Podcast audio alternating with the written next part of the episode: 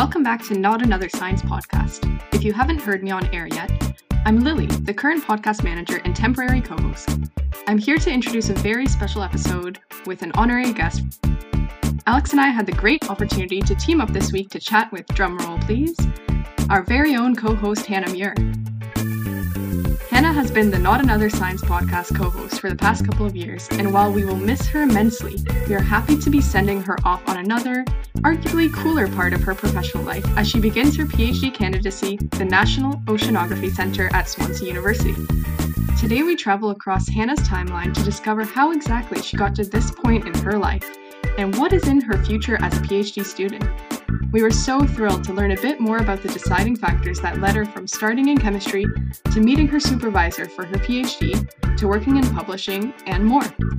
We hear about her passion for the ocean, blue carbon, the intricacies of the student experience, and how podcasting fit into a bustling professional career, to name a few. But not to give anything away, we'll start by saying this podcast is sponsored by Greiner Bio One supplying laboratory, diagnostic, and medical products to research institutions, higher education, the NHS, and others across the UK. For full details of the full product range, visit www.gbo.com.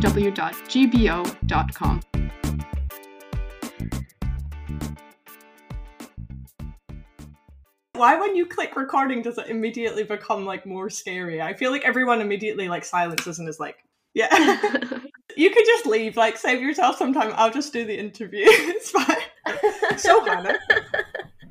So Hannah, could you ask your first question to yourself, please?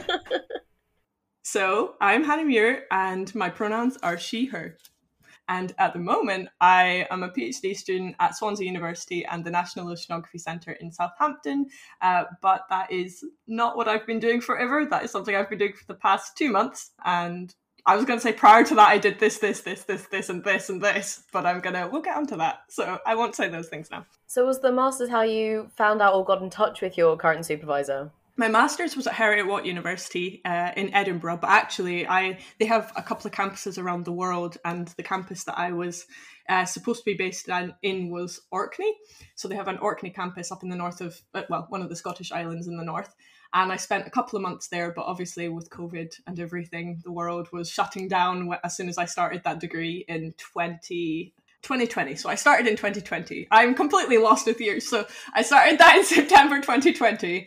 And I moved to Orkney for a couple of months there, and that was primarily where I was supposed to be based. And then the UK started shutting down again around about December time. So I moved back and I spent the rest of my time doing the, the master's program remotely from Edinburgh, uh, which is where I live now during that master's, it was kind of two semesters of learning about the ocean, but kind of one side of it was the sciencey side of it, and then the other side was the more anthropogenic, like human, where the human and the ocean meet, and how human beings use the ocean. So there was those two kind of aspects of it, which was really really interesting. And then in the final semester, the third semester, which runs through the summer, we had to carry out just a research project. So, no more classes to take. You've learned everything you need to know. You've learned all the skills you need to know, and now you need to apply them to a topic you find interesting. And so, the topic that I chose and find interesting is uh, a field. I guess the field is called blue carbon, but I'll get on to what that actually means in a second. So that's the field that I chose to study was this field called blue carbon, and my supervisor uh, in Orkney was had just commissioned a report for the Scottish government studying this specific field because the government was interested in knowing more about this topic in Scotland. And so I paired up with her and then in order to actually do the physical analysis of that research, we paired up with the National Oceanography Centre in Southampton, and that is where I met my supervisor for my PhD. So it kind of organically came out of that. I didn't mean to. I didn't know I was going to be able to study didn't to at the PhD. National, I didn't mean to do a PhD. Oh, my, oh my goodness! I've actually, yeah, no, I, I did want to do a PhD. Um, well, no, I swayed between should I, should I not, and I did want to, and I applied for a different one, and my heart just wasn't in it because I knew that this one, uh, this project I was doing in summer was where my heart was. So I didn't think I was going to get a PhD because I'd said no to one and then was like, well, you know, maybe I won't get to do one in the end. Uh, but never mind, I'll do this really cool master's project. So it was by sheer luck that I met my supervisor down in National Oceanography Centre because it just so happened she was looking for a student at exactly the same time that I was like, oh, well, maybe it's not going to happen. So that was a bit of timing and luck involved in that one. But yeah, the field that I study and the field that I'm interested in, that I, I'm now doing my PhD in, as I mentioned, is called blue carbon. And blue carbon is just this term that like a lot of science, we need to translate it to policymakers, we need to translate it to economists, we need to translate it to other people who aren't necessarily physical scientists. And so we come up with all these catchy phrases that we can use to try and make it bite sized. And, and that's kind of an umbrella term for something that's much more scientific. So blue carbon is just kind of an overarching umbrella term for a specific field that I study. So blue, essentially, I think it has roots maybe not meaning the ocean, although I might be wrong in saying that, but essentially blue means the ocean or like the marine environment because for all intents and purposes, the sea is blue in our minds. So that's where the blue comes from. And if you had an equivalent on land, you'd probably call it green carbon. I don't know if that's a thing, but you'd probably call it green carbon. So that's where the blue aspect comes from. And then carbon comes from literally, as it says, like it's the element carbon and where this is within the marine environment. But the phrase blue carbon itself is quite a new phrase. So it was coined in, I think, t- 2009. And it essentially is supposed to relate to the carbon that's stored within living within the ocean but specifically within the living aspects of the ocean so like the uh, sea life and also the habitats and the ecosystems that are within the ocean as a whole but when we actually think about it in terms of government or economics or whatever, it kind of has this extra step, which is more the carbon that's stored within the, but you can take an extra step and say that it's the carbon that's stored within like the species and habitats that we can manage. And then you can take it an extra step and you can refer to three key habitats that actually take up, or we think take up, much more carbon than all the other kind of habitats in the ocean. So there's all these different levels. I'll, I'll, go into what those three habitats are, but there's all these different levels of what the definition actually is. And so for me, the definition of blue carbon is the carbon that is stored within the habitats that are within the ocean, and we can manage them to increase or promote carbon uptake or maintain it so that it doesn't get destroyed and released back into the ocean. So it has a kind of a human not human centric but like a human aspect to it of like the marine management as well as the carbon that's in the ocean. So i don't know if that's a good definition. It's actually quite it's quite a confusing term. But what i was saying about the three main habitats so this research that's been done is being done globally. It's quite an interesting field and it's kind of ramping up since it was coined in 2009 the research really has ramped up and people are a lot more interested in this now because there is the climate change aspect, which obviously is a big thing that we need to tackle. And so when people realized, oh, the ocean is actually a big part of the climate, this was one of the fields that became quite of interest. And the reason that is, is because there's these three main habitats that exist around the Earth that are really good at taking up carbon from the atmosphere and storing it within the sediment. So for long periods of time. So the carbon, it's kind of like a drawdown mechanism of carbon into the ocean and storing it, which is obviously good because it takes carbon dioxide and other greenhouse gases out of the atmosphere and stores them from long for long periods of time. And so these three habitats are mangroves, which we do not have in the UK, but you have in a lot of the parts of kind of the tropical parts of the world. You've got seagrasses, and we do have those in the UK, and we've got salt marsh, so we have salt marshes in the UK as well. And so they're the three key blue carbon habitats around the world.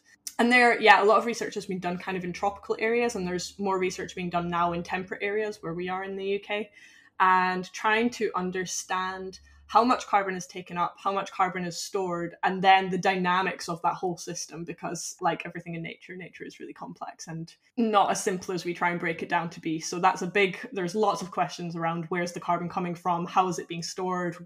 How does climate change impact that storage? Like, there's a lot of interesting questions there.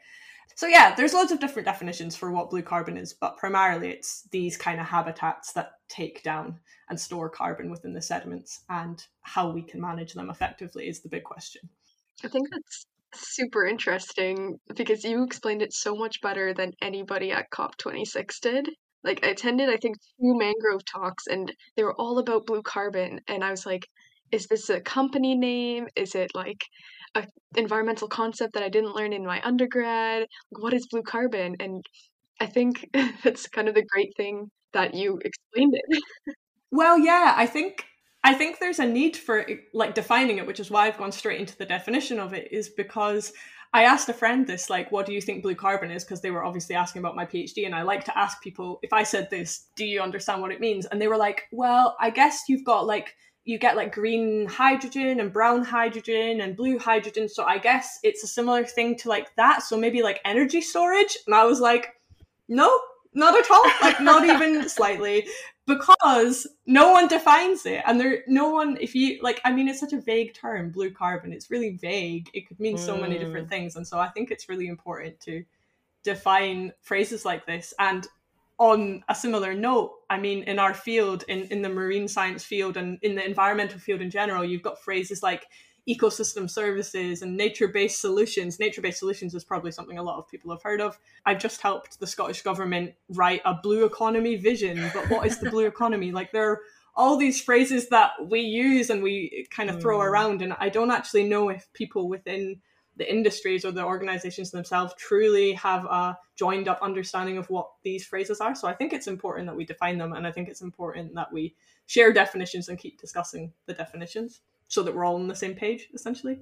And so what what practically are you doing in your phd because you know you said you're already uh, starting to put things together working out what you're practically going to do. What what is this that you're practically collecting? There are a few aspects of my phd we need to analyze the sediments so we need to collect sediments and then we need to analyze the spatial distribution of habitats so we need to somehow figure out where they are and where they cover in the seabed so there's these two aspects. The reason we need to collect sediments is because a lot of the carbon that is stored within the marine environment is stored within sediments. Even if you think about the habitats I've spoken about, like the seagrass and the mangroves and the salt marshes, ultimately what's happening is the biological material is uh, photosynthesizing, taking up carbon from the atmosphere or the ocean if it's buried below the water it takes up the carbon and then it puts it through its root systems and through its rhizomes and then it buries it in the sediment. So even within these kind of vegetated habitats, you still want to look at the sediment because that's where most of the carbon is going. And then taking that a step further, even if you have areas that don't have vegetation on them, so like imagine just like a muddy bottom of a seabed deep down in the ocean, there's still going to be carbon that's falling from through the water column from the surface that's been photosynthesized and drawn that carbon up. There's carbon from like you know the decay of fish matter and stuff like dying organisms. There's this plant material that comes from the coast and gets washed out to sea. There's macroalgae so that's like kelp and seaweeds and stuff that get washed out. So still the sediment itself acts as this big sink for carbon and so what we're interested in looking at is the sediment. So the way that we do that is we basically take a glorified pipe and we push that into the sediment and then we pull that up, we cap it, and then we take that to the National Oceanography Centre or any other analysis facility. Specifically, we're going to be doing it at National Oceanography Centre, and then we split this what we call a sediment core. So it's like imagine if you cored an apple, you you get that like nice tube of an apple out the middle. It's a similar thing. We've we've cored the sediment, and then uh, we get what we call a core we slice that core in half and then it's really interesting. You can see as you go down the core from the surface down deeper and deeper into the sediment you see these different bands of color of sediment. And that can be because the mineral content is different. Specifically for us what's interesting is a lot of the time darker sediments have much more organic content so that's the carbon rich sediments. And this can tell you a bit about what's been happening over time with the different layers of sediments, but specifically for us, the different carbon that's within those layers over time. We can then take subsamples through, I guess you'd call it a depth profile from the surface to the deeper sediments. That's obviously newer sediments on top, older sediments on the bottom. You take samples as you go down these layers, and then we can use different analytical techniques to essentially figure out how much inorganic carbon's there, how much organic carbon's there, and we can date it. So we can date from top to bottom of the core and then figure out how old that carbon is and how much is sequestered over time. Because uh, we can get a rate if we have a time series down a depth, we can get this rate of how much has been taken up over time. This just essentially helps us to understand how much is taken on average over time we can't really do it that precisely. So on average over time how much is taken up how much is stored there right now? And so for example if you were trying to protect the seabed if someone was wanting to go and dig it up like trawl it or if you wanted to dredge the seabed you could say well x amount of carbon is stored there and that's a really big hotspot of carbon. We probably shouldn't dredge in that specific location. That's the kind of impact that you could have on that but yeah so so that's the sediment side and then I guess the other side of what I do, also it's all linked, is a more observational side of research, which would be when we talk about the habitats, you can do this for the entire seabed, but specifically, we're going to be looking um, in my first year at the coastal habitats around the Isle of Man. And we want to look at them from above just to try and see where they are and how far they cover and their distribution around the island. So the key habitats I spoke about before, seagrass and salt marsh, they exist on the Isle of Man, along with these massive kelp beds. Like kelp is all over the island, which I mean, anyone who's a blue carbon scientist knows that's actually quite a controversial topic as to whether kelp counts as blue carbon or not. But for all intents and purposes, I'm going to say at the moment, yes, it is. A, it's a source of blue carbon, and so yeah, our views are my own, and hopefully the views of everyone else. Uh, no, I'm kidding. Um, so we basically want to see where are these different habitats around the coastline and how do they change and how are they distributed and how much area do they cover and so we're going to be using a drone to take pictures from the air around the coastline of the island and then we stitch these pictures together and make this big what's called an orthomosaic so we get like a big image essentially from a load of different smaller images that are all what it's called geolocated so they're like precisely located above the earth's surface so you can get like a map that's that you could impose on the earth. You know where these images have been taken. By looking at the images, you can say, oh, well, there's a big kelp bed there, and there's seagrass there, and there's a bit of salt, salt marsh there. And when you combine that with the carbon values you've taken, you can essentially scale it up and say, well, we have X amount of carbon in a salt marsh on this island. And so we know that the salt marsh covers this amount of area. Therefore, scaling that all up, we know that we've got X amount of carbon in that habitat on the island. By pairing these two techniques together, you can scale up essentially. You can get an estimate of how much carbon you have in different parts of the island. So, before all that, you studied chemistry for your undergraduate degree. Can you tell us a little bit more about that and how your motivations may have changed over time? I took a normal chemistry degree, but it was a five year integrated master's degree. And so in Scotland, like a typical degree would be four years, and then you would add this extra year on to give a fifth year, which would be this master's. But it's not like a true master's where you would, you know, graduate and then take a master's degree. You kind of do it all in one go as a continuum of your undergrad. So that's how my degree was. And I did that at Edinburgh University. And so the first three years were basically just all of chemistry, understand everything there is to do. So you've got physical, organic, and inorganic chemistry. That's kind of the divisions that people break down chemistry into. Physicals a lot of the time more, in my opinion, more like maths heavy and more, you know, that's that's literally how I remember it. Was just like that was the one that involved maths and equations and stuff that I found quite challenging but interesting. Then you've got organic chemistry, which I will skim over because I hated organic chemistry with a passion and and I'll explain why uh, probably by getting onto what I ended up uh, finding interesting. But I find organic chemistry was really chaotic. Like there was a lot of exceptions to rules in organic chemistry where you know you have a reaction that goes but sometimes it doesn't go and sometimes it doesn't work and i never got my head around all of why that was. I did enough to pass the exams but i would stay clear of organic and then there's inorganic chemistry which i found very interesting.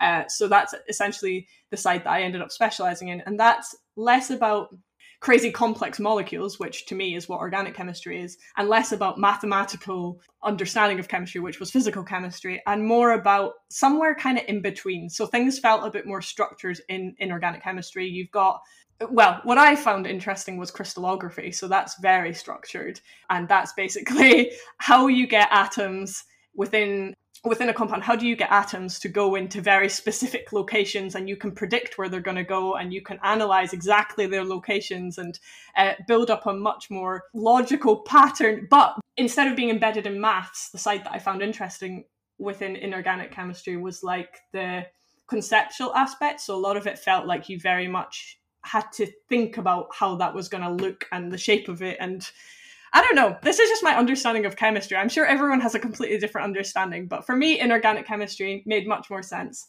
Yeah, it's much more, to me, that was always the more visual one. I mean, organic chemistry is also visual, but to me, it's like if you took a pencil and just like squiggled all over a page, that's organic chemistry in my brain physical chemistry is like a bunch of numbers in, in rows, and then inorganics just like loads of pretty pictures. This is how my brain sees it, and so that's why I find it really interesting.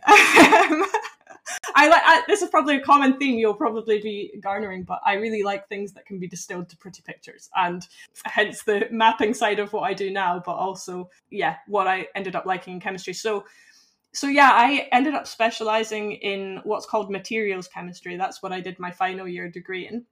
And materials chemistry was looking at how we analyze materials and also kind of the makeup of materials and how they're structured and the function that we can get from them. I never quite found where I fitted in that because I think a lot of the degree that I took was focused towards making new things. So, like chemistry in order to make pharmaceuticals, or chemistry in order to make compounds that we can use to you know, uh, absorb carbon dioxide from the air, like something similar to what I do now, but it was very synthetic and very like man made. That's how it felt like my degree went. Whereas I've also always been really interested in nature and like what can we learn from nature. And there is a field called like bio inspired materials. We interviewed Ruby Marshall earlier as well, who was looking at bio inspired materials. And so that's something that I find really interesting as well, is more like how you can take inspiration from nature. And I think if I'd realized that earlier in my degree or like in the final year of my degree that that was where I was interested, I think I may have stayed within the field. But at the time, I didn't really understand where I fitted in or whatever. So I really enjoyed the degree. I really enjoyed for the first time, I think in the final year of my degree, everything came together. It stopped being these split you know inorganic physical and organic and it became much more gelled together and i think that just happens to people as they move through a degree so yeah it became much more cohesive in my mind. I realized that i could start challenging things more than the lecturers were teaching and like that was just a really cool thing to be able to finally do within the field. But then i got to the end and all of my friends were applying for uh, PhDs and everyone was applying for, you know, they had their, they either knew they didn't want to be in academia, so they had gone down the route of maybe going into like patent law or pharmaceuticals companies or these kind of industries that have quite a good direct link to chemistry. And then there was other people who were going down the research route who were applying for PhDs. But I came out and was like, I don't know, that was really interesting and cool, but I don't know what to do with that degree because it was really synthetic and really lab based, and I did not enjoy lab work. So I was like, oh, I don't really know how to to use this degree, but I took a bit of time out for a few months and I just got a summer job helping actually helping the department do apply for an equality and diversity the Athena Swan Award, helping write that award for them. And I discovered through my degree especially the latter t- years of my degree, I discovered I really liked writing. So I'd been writing for a science blog in my final year, and I was writing the Athena Swan Award over summer. And so when I came to apply for jobs in the summer, thinking, what will I do? I literally was like, well, maybe I can just keep reading about chemistry and learning about chemistry in the way that I like, but I don't actually have to do chemistry anymore. Maybe I can just learn about it and read about it and write about it. Maybe that's something I can do. And so I ended up finding a job that was in a publishing company they were basically wanting someone who would read their chemistry articles all day and you know i like structured things so who would make them structured and sound nice and uh, all of that. And then they also wanted someone who would write for the blog and stuff. So for me i at least found application for chemistry but it was not exactly the same as what everyone else was doing i would say. I think i was one of only a few people who found found that route. So you followed a different path to others that you knew. What have you learned from that one of the things that I've taken away from all the different experiences were that you can be loads of different things and have loads of different interests and you can use them all either at once or at different parts of your life and that is like totally okay. Because i think the school system for me i loved pretty much anything science and anything arts and anything that had a crossover between those two realms. And you were forced to choose a few subjects and obviously, that makes sense. You couldn't study everything. So you were forced to choose a few subjects. And I remember finding that really frustrating when I was younger because I wanted to take loads of things and I was being told I had to narrow them down. And so I think the school system kind of pushes you into thinking you have to find yourself and fit yourself into a box of well what is it out of all these things what do you like the most? And what do you feel like you fit best in? And i remember when i came to apply for university i was told like well what subjects do you like? And i was like well i like geography art and chemistry. And now looking at where i'm at now i, I use all of them all the time every day. So it makes sense that that's what I liked when I was younger and I do now. But I remember at that point being told, which one do you want to do? And so I picked chemistry, but I almost felt like I'd thrown away geography and art in the process because I no longer was able to do those subjects. And so, you know, I, I chose chemistry. One of the experiences I've had since leaving academia, which was felt for me going through it when I was younger, that it was very much trying to narrow you down as much as possible into one specific field. Having not gone that route and having branched out into loads of different careers, I think I've realized, oh, you can build really cool career or a really you know gather loads of really cool skill sets by drawing upon all the things you're interested in and you don't have to be fit fit into a box. I mean it, it makes it really hard to answer questions like on the podcast of like who are you? What do you do? Because then you don't know. But Eh, you know to make an interesting life if that's kind of how you want to live it and that's the kind of person you are then i think that's a lesson i've definitely learned and it's taken time because i think that a lot of people i know haven't gone down that route and they're quite happy with that and so i think that it's you meet these people as you go along in life that haven't lived the kind of typical structured way that you were maybe raised in. So I was raised in a very structured environment where my parents had done one career forever and my friends all kind of seemed to have that vision as well and the school system taught you that that's how you were supposed to go.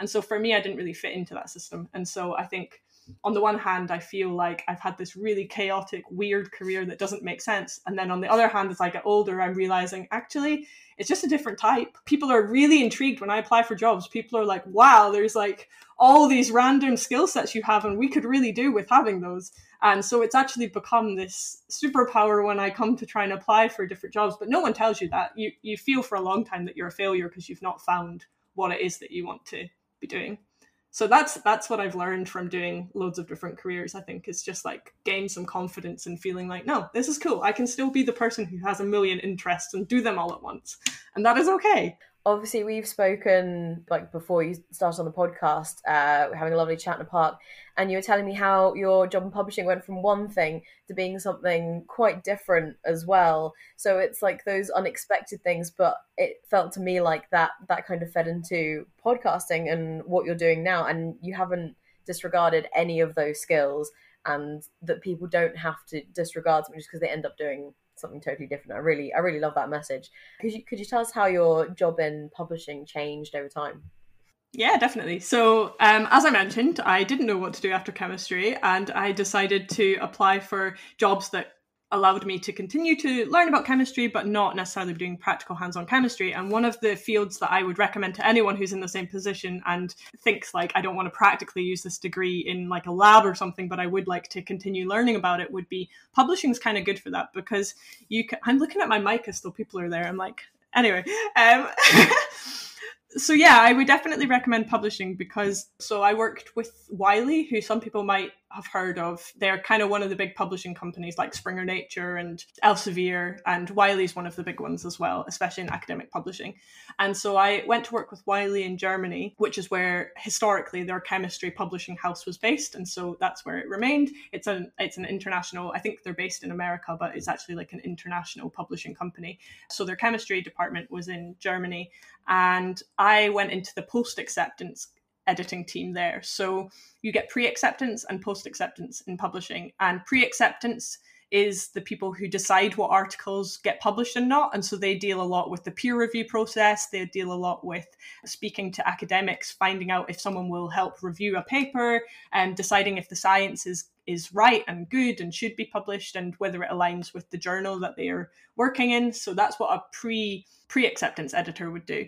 And then you've got what I did, which was the post acceptance editor team. So once a journal article has been accepted for publication, then it goes through this process of post acceptance editors basically trying to tidy up the article, trying to make the.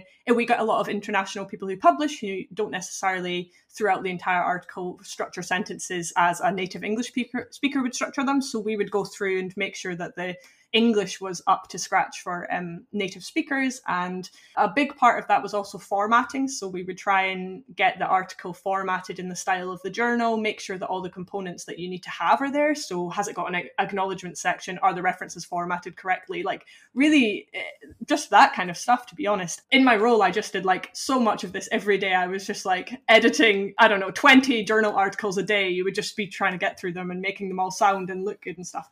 So that was that aspect of the role. But during my undergraduate degree, I'd spent a year a year abroad at a university in America. So I went to the University of Chicago, and they had this really good film editing club out there. And I just fell into with the film editing club and was like, "This is really cool. The people are really nice. I'm just going to learn how to make films because that's something I don't know how to do, uh, and it's creative and it looks fun." So I joined this club, and without really realizing it, I started developing the skills needed to make videos just for fun and so i i mean i made a video about the international students that were at the university and we did little interviews and i pieced it all together and picked music and stuff. So totally for fun totally just because it was something i wanted to learn. And it just so happened that the job i ended up getting in publishing they were looking to start up a product that's called video abstracts. So I mean, if you think of a journal article, you have an abstract, which is a short summary of a paper. And so instead of just having that in written form, we would try and replicate an abstract, but we would make a video out of it, which would include things like interviews with the researchers themselves. It could include animations of what they're trying to convey, the message they're trying to convey, and maybe show some of their key graphs uh, so that people can have a voiceover talking through the graph. So they wanted to start up this product, and it just so happened that I somehow had developed video editing skills along the way, and uh, they really wanted those skills. So again, a shout out like embrace all the skill sets you have, and don't shy away because it doesn't fit the mold of what you think you're going to be doing or need to do. Like all the skill sets are welcome, it seems, in when you actually go to get a job. So yeah, they wanted someone who could do videos, and so I was very quickly transitioned from an editor. I did that role for a year, and then I fully transitioned out of that role, but during that time, I was in a kind of half and half job where I was an editor half of the time and a video producer half of the time. I then transitioned out of that after the year to full time video production. And then we started to scale up that process. I had this amazing colleague, Jody. Uh, shout out to Jody. And the two of us basically just made these videos uh, side by side. And Jody was also very experienced in doing social media and website uh, stuff and writing blogs for the web. So I got pulled into that side of things as well. And then basically ended up running this media team with Jody for a while, a small media team, like not not too many people, maybe five of us part time, people being pulled in part time to work on it. And we were writing blog articles for the website, which would take journal articles that we had selected ourselves and we thought were really cool and we're exploring really cool topics. We would write a summary of that and put that on the website. We did the videos, obviously, and we would create like Twitter posts and do social media. So a role that started off as being purely publishing kind of turned into just being like hands-on media. Still science still science a little bit. Like when i would write these articles i always picked things that inspired me which just happened to be as i explained like bio inspired design. So like every article i wrote about was like this raincoat that generates electricity from rainwater and then like uh you know a steam a steaming machine made of mushrooms and like all these random nature linked, really cool stuff. Um, so yeah, there's a lot of really cool like materials research being published that obviously is quite far away from application, but the concept is there, and people are doing really cool, very small level microscopic versions of something that one day might be really impactful and really cool. And so we would write about these things in a, a wider context. And yeah, so basically that's where my role evolved to, uh, and I ended up running this little team with my friend Jody and not not being an editor at all anymore. Suddenly a content producer and media manager and whatnot. So your career can take a very strange turn without it intentionally being so. But I think that's where like following following what you're interested in and using the skills you have if you want to use them is like don't shy away from it. I think it can lead to really cool cool things. Speaking of, how did you get involved with EUSci, was it linked to academic publishing, like starting off in the science communication engagement side of media? Did you end up finding this podcast? What's your story or how you got here? I, I've never asked this before for you. Like how you guys sat on a bench together. like a real bench. I know, wow. I mean, it was still during lockdown, so we sat on a bench, probably distanced in a park, breathing air and far away from each other, eating grapes. Yeah. I guess there's two parts of this story. I think one of them is that obviously I like science communication. So I've done a lot of blog writing, I've done the video production side of things, I've done social media posts. So these are all different components that form a science communication type of career. But I had never done podcasting. So I'd done the visual side of things, I'd done like the written side of things, but never the audio aspect. And so it was always something in the back of my mind that was like, oh, that's kind of the missing link to having like a SciComm kind of background. When it was COVID, I started listening to a lot more podcasts because I live alone. And so I had a lot of time on my own. And one of the ways to keep myself uh, happy at the start of lockdown and feeling like I had a social life and was engaged with other human beings was I got completely obsessed with science podcasts. Like obsessed. I think I was listening to maybe two or three a day. I loved them so much. They they kept me company. Shout out to Alie Ward's Ologies for anyone who wants like a science podcast because I just that was that was amazing, uh, and it's still ongoing. That podcast is amazing, and as well, I think there was one that I listened to that I no longer listen to, but it was BBC Life Scientific with Jim Al Khalili.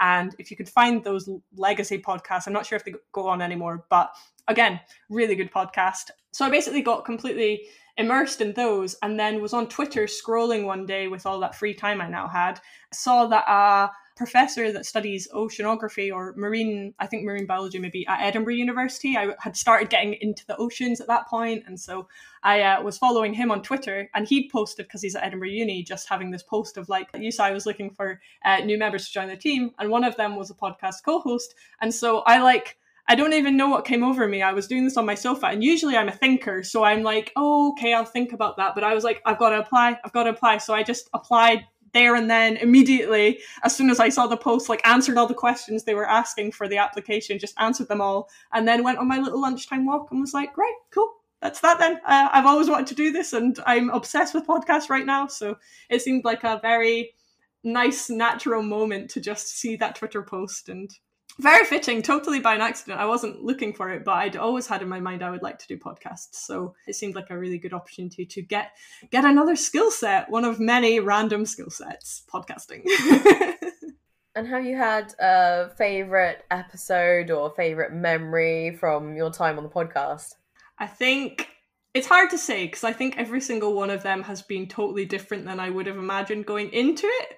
Like, I think we've always had an idea of who the guests are and the cool stuff that they're doing. We obviously pick them because we're genuinely interested in what they do.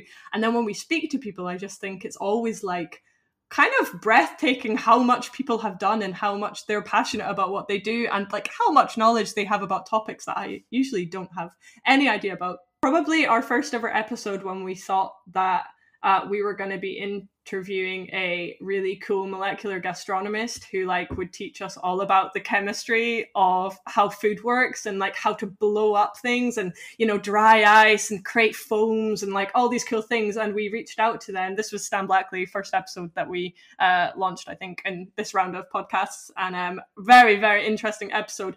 But found out that that is not at all what gastronomy is. We had completely muddled it up We'd reached out to him completely obliviously. He then put us in our place and told us, you know, I think you might have got the wrong end of the stick here. Um, but we interviewed him anyway and learned like so much more than I ever would have imagined. So, so, so much more. So, about food's role in society and the actual it was more of a social science podcast episode but it was really really interesting so i think that has to be my favorite memory of the naivety of going into a podcast for the first time and having no idea what we were what we were getting into and but we've come a long way. We now know the people we're interviewing and what they study and whatnot so. We keep it science. Yeah exactly. So yeah i think that's a good memory. But yeah no the whole thing it's been really good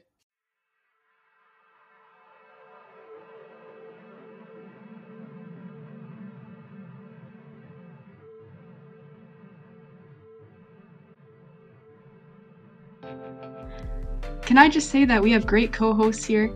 Many thanks to Hannah for her endless supply of great questions and contagious laughter as she was a co host with Not Another Science podcast. I'm so grateful to be able to work with them both, and on behalf of the entire team, wish Hannah all the best on the next leg of her journey. We know you'll do amazing, and who knows, maybe this won't be the last time we hear from you. This podcast is brought to you by the Edinburgh University Science Media. In each episode, we explore fascinating themes and ideas, talk to awesome researchers about their work, and find out about the science being done in our very own backyard, here at the university and beyond, by staff and students. If you have any feedback for us, or if you'd like to get in touch with a question or suggestion, you can reach us on our Facebook page, Edinburgh University Science Media, or at our Twitter, at EUSci. That's at E U S You can also drop us an email at eusci.podcast at gmail.com, and you can find the show notes in the latest issue of the magazine at eusci.org.uk. This episode was hosted by Alex Bailey and me, Lily Parati. The podcast logo was designed by EUSci Chief Editor Apple Chu, and the awesome podcast episode art was designed by Heather Jones, our social media and marketing genius. The intro music is an edited version of Funkorama by Kevin MacLeod, and the outro music is an edited version of Footballs in Space by Professor Colin Campbell. Thank you for listening, and until next time, just like Hannah, we invite you to always keep it science.